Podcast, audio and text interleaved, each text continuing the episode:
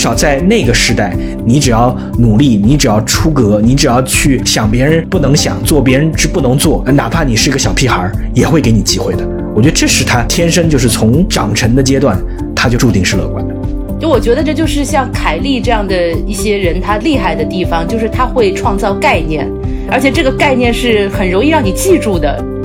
我们仍然在很早的一个时间节点，很难去做出判断。而 KK，我觉得它的最大的优势就是它敢于做出判断。刹车是非常重要的，它可以让你避免那样一些灾祸。但是如果你要前进的话，你还是要踩油门。你再怎么样，你不可能坐在一个车里面永远踩着刹车，这是不可以的。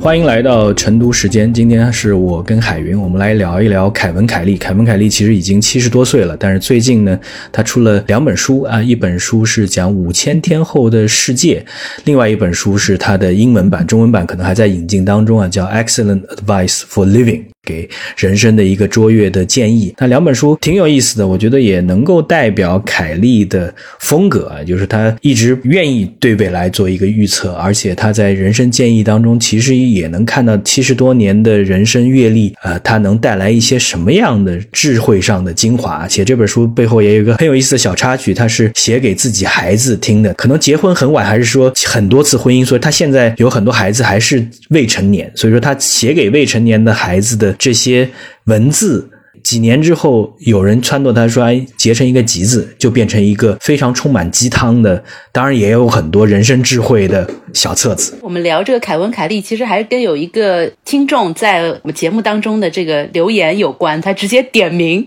说：“能不能聊一下 凯文·凯利的这本新书？”所以，听众你们真的有一些什么话题，你们很想听我们聊的话，也可以留言，通过留言的方式。然后，如果我们确实真的读过的话，我们就会很乐意去聊一下这个题。但是，我觉得我。必须承认一点，就是凯文·凯利的这一本对于卓越生活的建议，我还没有读过，而且呢，我可能也不会去读。那么为什么呢？因为我稍微看了一下这本书的简介，我觉得它还蛮鸡汤的，然后同时就让我想到了类似于像《大瓦尔宝典》啊、《穷查理宝典》啊，就这些这些书。那 这些书我可能就我个人的兴趣不是特别大，所以我也正好趁此机会，我可以向吴晨了解一下这本书到底给了什么建议，哪些建议在你看来，哎，确实是挺有意思的。我我当然是一个挺奇怪的，就是说我很少看鸡汤文学，嗯，所以说有的时候呢，去看《纳瓦尔宝典》，看去年出的这个塔勒布的智慧箴言录，再看今年出的这个 KK 的人生智慧呢，你会发现挺有意思的，就是老中青三代啊，一个是七十多岁，一个是五十多岁，一个是不到四十岁的，都是在试图给人生一些建议，而这些建议当中呢，其实你发现它聚焦的是几个点，什么是成长？然后第二个是说，哎，我们到底怎么去应对成功与失败？尤其是在创业或者说我们在解释商业现象的时候，你需要去关注的。第三个是我们怎么去预测未来？第四个是说我们在整个的人生的过程当中需要去询问的是三个重要的点：金钱、财富跟幸福。对吧？我觉得这些其实大家在去读鸡汤的时候，一定是希望说，哎，我能够帮着给我一些赚钱的或者是理财的建议，给我一些比更更正确、更好的财富观。然后我如果觉得我有钱了还不够幸福，那我到底应该怎么去追求幸福呢？我觉得这些其实都还是挺有意思的。所以说，某种意义上呢，还有一个我觉得很有意思的一点，凯文·凯利，我觉得他有这个资本，因为他七十多岁了，人生经历是非常 colorful，也见证了整个硅谷的创业生态的发展。并是其中的摇旗呐喊者，所以说，哎，他这样的人生阅历给了他足够的长度跟深度，他可以去给出一些建议，而这些建议呢，又是语录体的啊，我觉得这又是一个新的意思。当然，我我我看的鸡汤文学少了，但我觉得这种语录体啊，两三句话、一两句话，点出一些小俏皮也好、小小智慧的点也好，哎，其实蛮受用的。嗯，那有什么？让你印象特别深的吗？深的，我觉得还是有一些吧。比如说，这个管理自己要用脑，管理别人要用心，这是常见。然后，但是还有一些，像他讲这个钱、金钱跟财富之间的关系啊，有钱很容易，对吧？但是有时间很难。其实管理时间的这个能力会非常非常重要啊。这些其实都是他讲有财富的人是有时间的，所以说很多时候呢，财富是比钱更重要的。然后他对于幸福，他也特别讲了，就是不开心是因为你想要别人。的东西。那开心是源自于呢，你想要自己已经拥有了。他特别强调说，你自己要知道你到底想要什么样的东西。我觉得这些其实一定都是鸡汤，但是呢，我觉得不同人在不同的时点看到鸡汤还是有意思的。我们都听说过二八定律，但是 K K 呢给出一个二与九十八的定律，就是我们每个人呢只能看到别人的百分之二。别人也只能看到你的百分之二，那这个时候大家待人接物的时候要记到说，我们百分之九十八的东西其实都是看不到的。如果你把这个当做一个大的框架，你就可以理解说，为什么有太多的误读、太多的鸡同鸭讲、太多的第一印象扭曲了大家真正做事的原则。我觉得这些其实不要深究，但是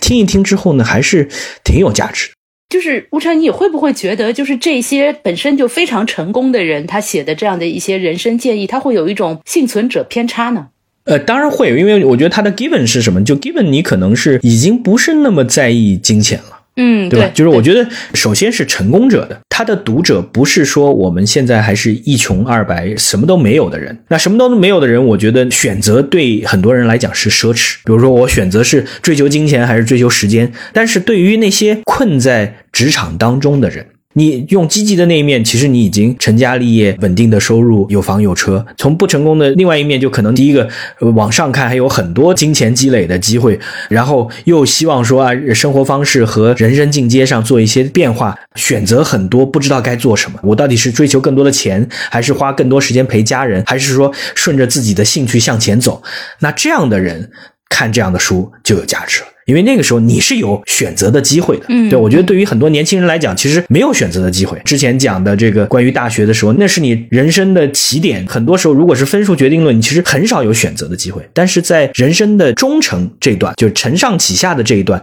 其实开始你有选择了。你到底是顺应外面流行什么你做什么，还是说你有足够的定力，说我知道，或者我积极的去寻找我想要的。嗯，那其实会走出完全不同的路。嗯，那我们要不然鸡汤先聊到这里，我们是不是可以聊他的另外一本书？对，因为我五千天这个题目是做的特别好。对，这个题目很好，就我觉得这就是像凯利这样的一些人，他厉害的地方就是他会创造概念，嗯，而且这个概念是很容易让你记住的。这五千天它其实是一个模糊的说法，就是十三四年嘛，他的意思就是说技术或者说信息革命。每五千天会发生一次重大的变革，就一开始是互联网，然后再过了五千天就是社交网络的出现，然后他认为马上再下来的五千天会有一个新的一个革命，而我觉得他有一点提的还蛮好的，这个每一次变革它都是有一个硬件是主角，第一个五千天是电脑，第二个主角就是智能手机 smartphone，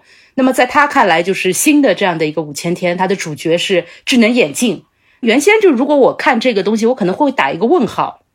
因为智能眼镜我们都知道，谷歌眼镜它二零一三年它就出来了，结果就被证明是一个比较失败的一个产品，就从市场的角度去衡量，所以二零一五年的时候，谷歌其实就把它那个项目给砍掉了，就至少我了解到的情况是这样。但是呢，正好是我差不多在读这本《五千天后的世界》的时候呢，苹果出了 Vision Pro。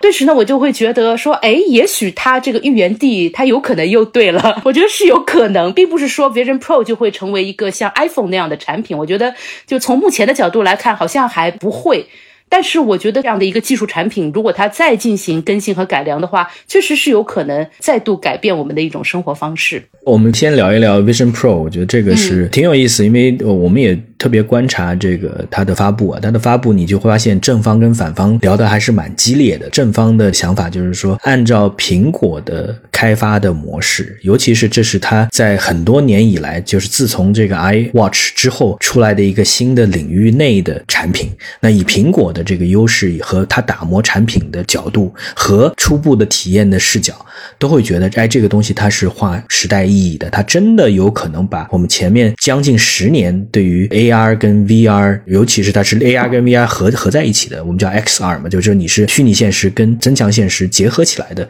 这样的人机互动的方式真的可能带到普罗大众的身边啊，这是一种想法，对吧？但是另外一种想法又会觉得说啊，整个的展示它还是不是一个眼镜，它虽然说你在外部能看到一个眼睛的图像，但其实它不是真正的 AR。其实，在过去这几年，AR 跟 VR 就是我们讲增强现实跟虚拟现实已经走出两个完全不同的路了。那 VR 的路其实就是跟过去一年元宇宙沉浸式虚拟空间很相关，但 AR 可能更多的是强调说，哎，我怎么去在真实空间互动的过程当中又能够被技术所赋能？因为这本书是呃应应该是二零二零二零二一年写的，所以说它在这个语境里面，它有一定的预测。我们能看到它验证了一些东西，挺有意思。呃，苹果的另外一部分人当然就讲说，这个价格太贵，它很难成为一个大众通用，因为这个价格你想做到像智能手机这样每年卖上千万、上亿的走量是很难的。你没有达到这个量，你就很难改变，你就会变成一个小众的玩具，而不是大众真正交互的工具。而且在真正的社交场合当中，如果有人戴着这个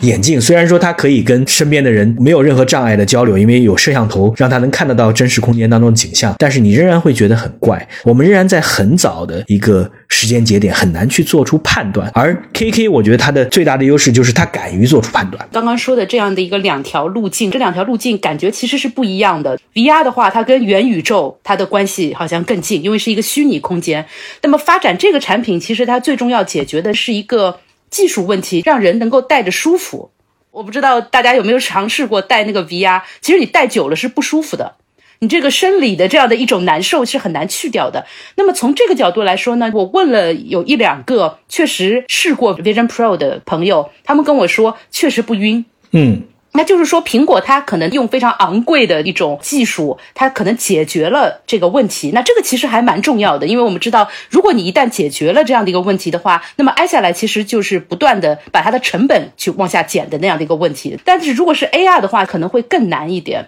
AR 看似简单，就是谷歌眼镜它更像 AR 增强现实嘛。然后它的理论就比如说你看到一样东西，与此同时，你可以通过一些浮窗也好，通过一些其他的手段也好，你可以看到一些数据的资料。是，但是你仔细想一想，就是如果他要你看到的每样东西，或者说有所选择的一些东西都出现数据的话，这个是一个非常庞大的数据。嗯嗯嗯，我觉得这个概念很有意思。他就认为人工智能可以帮助人们完全在虚拟空间把这样的一个现实世界给复制进去，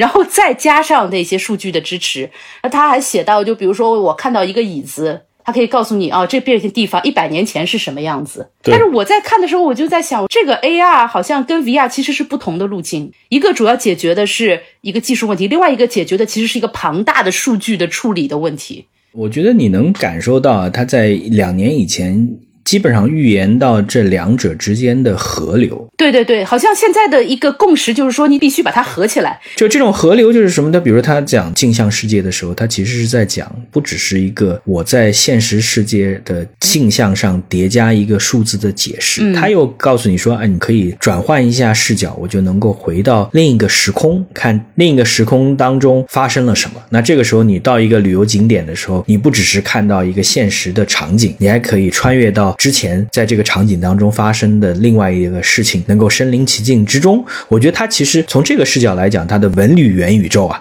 这种穿越镜像世界，其实给到很多人想象的空间。去年我们对元宇宙也交流了很多，总会觉得，无论是这个元宇宙，还是现在的苹果能看到的 AR 的方式，它仍然是在造了一个。每五千天有一定开创式的硬件，它在创造一个硬件，嗯，但这个硬件到底有什么样真实的超越我们现在想象的应用场景、应用手段，我们还不知道。举一个最简单的例子，就是智能手机，其实是我们用了比较多也比较烂的案例，但是在智能手机出现之前。想象一下，我我自己现在在做出行的攻略，它需要的知识、需要的查找的资料和现在是完全不一样的。第二个，在之前也有社交媒体，就是基于 PC 端的社交媒体，那从来没有像现在这样，每天你想离开一天，我估计都很难。他怎么去制造这样的粘性？改变人的消费习惯，改变人的互动习惯，这一点我还没有看得到。大家在预言说啊，他能很直接的看到啊，我有 VR，我可以 AR，可以穿越，我这些都能想到。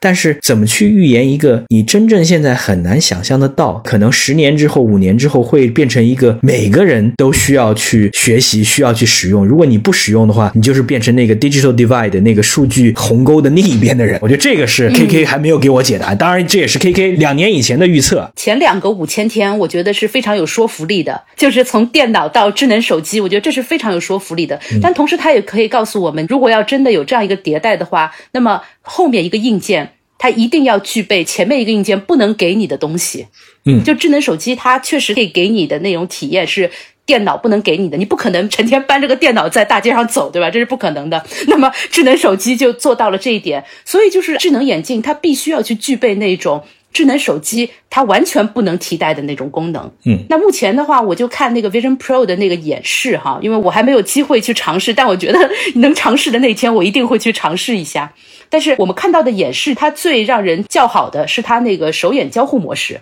嗯，这个很苹果。就我一看这个，我觉得啊，这个真的是太苹果了。你只要用一些手势，你就可以控制你眼前看到的那些屏幕。但是呢，这些操作让我感觉，其实你在手机上也是可以操作的。比如说一个界面出来，然后一个界面又又消失，你完全可以用手去控制。那这看上去当然非常酷炫，但它依然不是具有替代性的。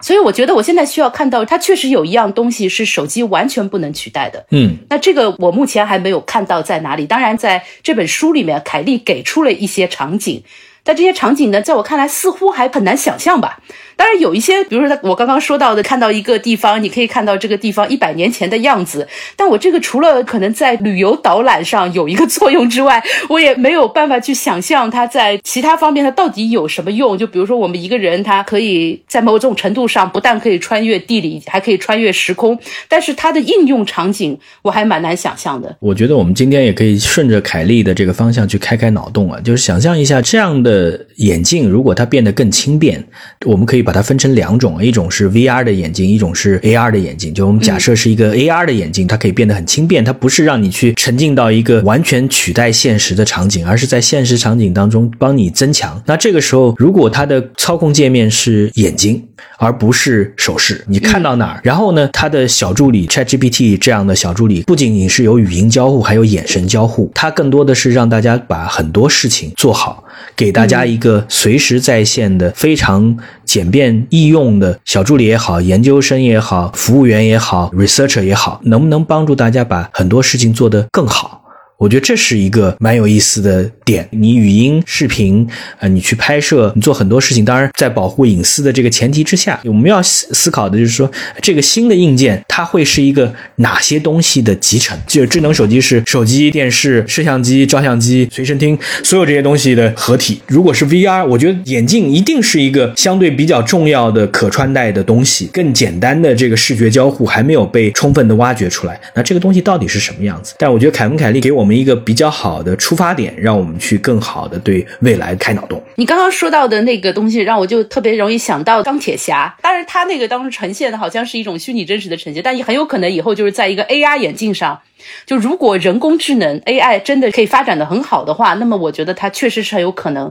会出现非常好的 AR 的眼镜。但是这个必须是要跟 AI 有很好的结合，还有可能是，比如我看了一个什么东西之后，它当然是跟我高度匹配的，跟我的生活习惯是相关的。我看了一个商品之后，它不一定是在我的视线当中呈现出来它的东西，它可能一段语音就告诉我这是什么，然后你简单给它一个语音提示，它可能有更多的互动。我觉得这些它首先要做简便，第二个是要能够把很多的互动聚焦在听觉跟视觉上。那就不一样，就解放的真的就是手了。你可以在做很多事的时候，同时可以有一个很好的这个 AI 的伴侣，给你很多的帮助。你看到什么给你帮助，听到什么说什么，他会给你解答。所以就是凯莉举的有一个例子，我看着还蛮心动的，就是他说你在搭建一个家具的时候，你就不用看那个说明书了，哪怕宜家的说明书非常好懂，但是它可以让你更方便。就说 OK，现在按下去，你要把这个和那个东西装起来。但这样的话，你对于 AI 有很高的要求啊。你的眼睛输入的信息，它要马上能够处理，然后给出一个正确的回复，还蛮难的。那它有可能，比如说在这个宜家的包装纸上面就有一个 QR，眼睛看了一下，它就录入到你的眼睛当中去了，它就有一个明确的这个城市，或者说他看到这个照片，他就可以在网上搜索一个背后的一个指引，然后这个是智能的一个指引。我觉得这些其实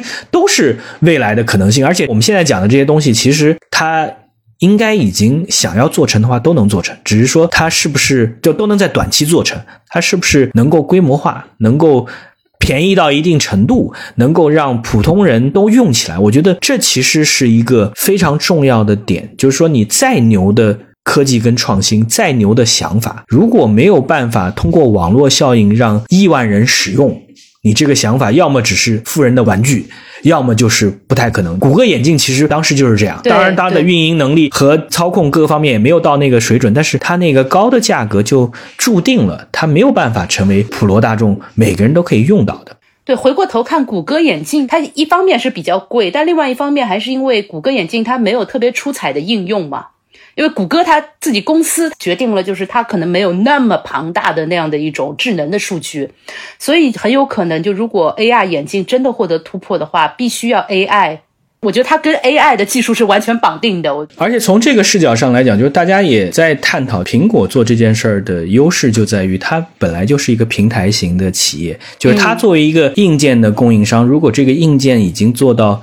比较，首先是 intuitive，就是大家使用起来是特别的方便。那这个时候，它背后其实可以撬动大量的软件供应商为它提供服务。我觉得这个是他们希望做的。这也是为什么他现在宣布一直到明年年初，大众消费者才有机会去真正拿到这个眼镜的原因，就是因为他还是要留半年的时间，让更多有想法的人能够参与到应用开发上。而且我觉得苹果它还是有一个尴尬，就是它想把 VR 和 AR 合在一起。这两个我们刚刚说它的技术要求是不一样的，因为现在它的 Vision Pro 你戴起来还是比较沉重，不是非常轻便，还要背一个很大的电池包，对吧？我觉得这些其实都是问题。那我想我们再回到凯文·凯利，我觉得我读这本书的时候，我其实正好在。读一些其他人的书，有一本叫做《星际迷航》还是叫《星际探索》，呃，也是很有意思，是宇航员、天文学家出身的人在探讨说，我们怎么去用宇宙的这个尺度来去看人类的发展。那他其其中提出了一个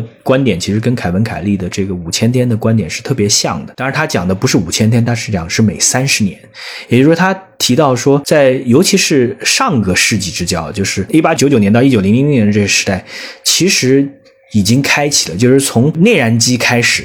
它就开启了这样的指数化增长的这个时代。就每三十年，你会发现都会发生翻天地覆的变化。在一九零零年的时候，很难想象到汽车会成为普通人出行的工具。但是，一九三零年的时候，至少在富裕国家，汽车已经不再是新鲜的东西了。甚至在一九三零年，你都很难想象飞行是一个普通人可以梦想到的东西。一九六零年的时候，基本上在发达国家，飞行已经变成是普及的了。然后再到计算机，再到人工智能，我觉得它就告诉我们两个非常重要的点。跟凯文·凯利的高的预测能力其实也是相呼应的。第一个就是我们是生活在一个指数增长的世界，就是每一代人都会发现他的下一代人、下一代的东西给这个社会带来翻天覆地的变化。就想象一下，二零零七年之前跟之后，我相信所有人都会觉得这个变化是巨大的。第二个是说，你想去预测未来。前提是你能预测到那一个改变未来的关键技术和关键硬件，这就跟凯文·凯利相呼应。但是，即使你想到了关键的硬件，你仍然需要去展开放飞你的想象力。因为不放飞想象力的话，你是很难想到这个硬件它带来的预想不到的新的结果的。它里面举了一个很好的例子，我觉得很有意思。回到昨天二一九八九年拍的电影，从二零一五年穿越回现在，那它里面就有一个场景，说我在海滩上拿着一个平板的设备在跟人交流，交流完了之后，他会说重要的讯息我已经通过传真机发给你了。你能想象到一个可能是视频电话的设备？但是你仍然局限说，我们主要的信息传递是通过传真机的，就这些其实都是告诉你说，想预测未来，尤其是非常逼真的预测十几年、二十年之后的未来是非常难的。但也告诉你说，我们要做好对五千天之后带来的质变的一个很好的准备。对这个，我也想举一个例子，就是他在这本书中，他觉得有了这个 AR 的智能眼镜，就是可以实现全世界几百万人同频在场工作、在线工作这样的一个场景。但我在看的时候，我觉得 OK，这个技术上应该是可以的，但是我还确实是还蛮难想象有什么工作是需要全世界不同的、非常人数众多的人一起做。也许，比如说探测引力波啊，就是这种非常高级的工作，或者就是类似于什么。地球关电一小时，这种有点行为艺术的工作，那么这个其实说明什么呢？就是我相信，其实到时候如果技术到了那一步，就会出现那样的工作，只是现在我们还蛮难去想象的。所以有的时候工作也好，就是我们说的事情也好，它其实是被技术创造出来的。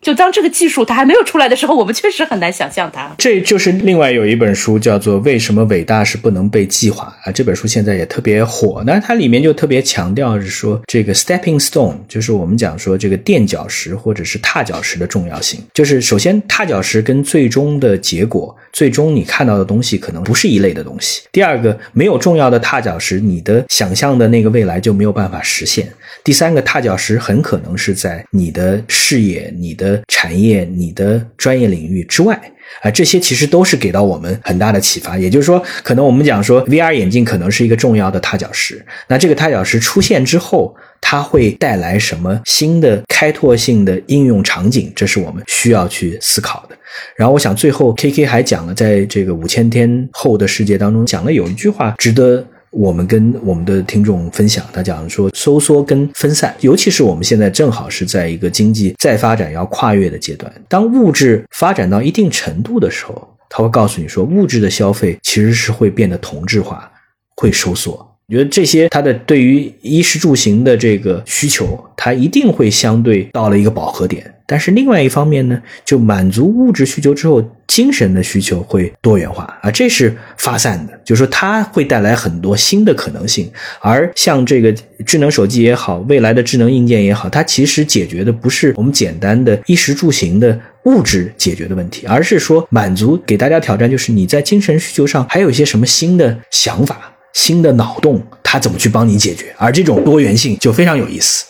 然后最后，我其实还特别想聊一聊，就是凯文·凯利这个人嘛，因为在我看来，他的一个特别之处就是他真的是很乐观。这几年我们会觉得精英啊，文化精英，他其实很多人越来越悲观。嗯，而且这种悲观就有很多理由的。我们看美剧也可以发现这一点。但是凯文·凯利他真的保持着这样一种对于未来的乐观，我觉得这个还蛮难得的。有时候我甚至觉得他好像是服用了《哈利波特》里面的欢心剂一样，就是他为什么可以在这么令人不满的或者愤怒的、绝望的这样一种现实面前，他始终保持着一种乐观。首先，我觉得刚才讲叫就是幸存者偏见。我觉得他首先经历了硅谷的爆炸式的增长，他经历了那种科技乐观主义者带来的财富跟进步的发展。所以说他天然是乐观的。他对于这些风险创业者，他对于这些创业的第一波，无论是小扎还是马斯克这样的人，他都是在他们没有成名之前就有过深入的沟通跟交流。所以说他能够理解这样的一个世界，尤其是在可能在硅谷的这样的语境当中，你真的有想法，真的能够撬动新的技术，真的能够撬动资本的话，你可以完成在前一个时代都没有办法完成的事情。我觉得这是一点，对吧？第二点，你其实跟他的整个的人生经历也是有关的。他的人生经历就告诉他说，他其实真正是努力获得。成果的人，他也是非常典型的美国梦的人。他小的时候去读大学，结果发现大一的生活跟高三的生活一模一样，他就厌倦了，他就想要去出去玩然后出去玩他就说我要到亚洲，我要到东亚来。那玩的时候总要干点事儿吧，然后他就给 National Geographic 给国家地理杂志的摄影部的编辑打电话说，我要到东亚来了，我能不能成为你们的外派的摄影记者啊？那人家说我们从来没有这样的先例，要么你拍一些照片回来，如果好，我们就让你用。就拍了一些照片回来，编辑觉得还还不。错登了几张照片，他就变成是一个外派的记者了。你像这样，我觉得是在特定时代，这个特定时代就是美国在扩张，但是美国人他去探索世界是少数，这个世界看到一个老外的面孔进来也是少数，哎，他就占了这个机会，他又是一个不断的努力、不断去找机会的人，哎，他就抓住这样的机会了。那这对他来讲一定是乐观嘛？他写在在他的书里面的这样的案例，就告诉你说，至少在那个时代，你只要努力，你只要出格，你只要去想别人不能想做。别人是不能做，哪怕你是个小屁孩，也会给你机会的。我觉得这是他天生就是从长成的阶段，他就注定是乐观的。嗯，这跟他的经验是很有关系的，而且我觉得特别重要的就是他是连线的创始人嘛。很多的奇迹就是他亲眼见证的。你可以讲说他是硅谷 establishment 的一部分嘛，对，就硅谷的这个建制派的一部分，对吧？所以就是在某种程度上说，我也是很希望他这个乐观是对的。我也很希望技术它确实是可以把人类带入一个比较美好的未来。而且我我记得他在那个书里面还写过关于乐观和悲观的问题。我觉得他的这个比喻非常好。最后也可以跟大家分享一下，他说这个乐观是油门，然后悲观的精神其实是刹车。刹车是非常重要的，它可以让你避免那样一些灾祸。但是如果你要前进的话，你还是要踩油门的。你再怎么样，你不可能坐在一个车里面永远踩着刹车，这是不可以的。嗯，悲观反正，呃，意义不大嘛，对吧？我觉得悲观你可以根本不想，但是既然你要去花时间，不如去做乐观的事情。